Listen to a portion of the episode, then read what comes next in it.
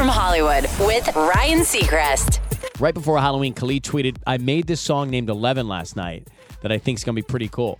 Well, he just released the track and he was pretty on point. Some moody mid tempo ode to late night driving. Listen.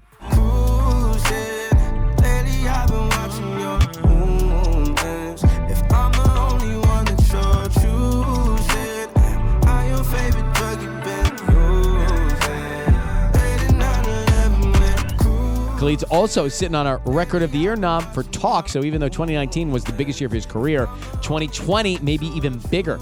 Got the lyric video for 11 up at onairwithryan.com. That's direct from Hollywood.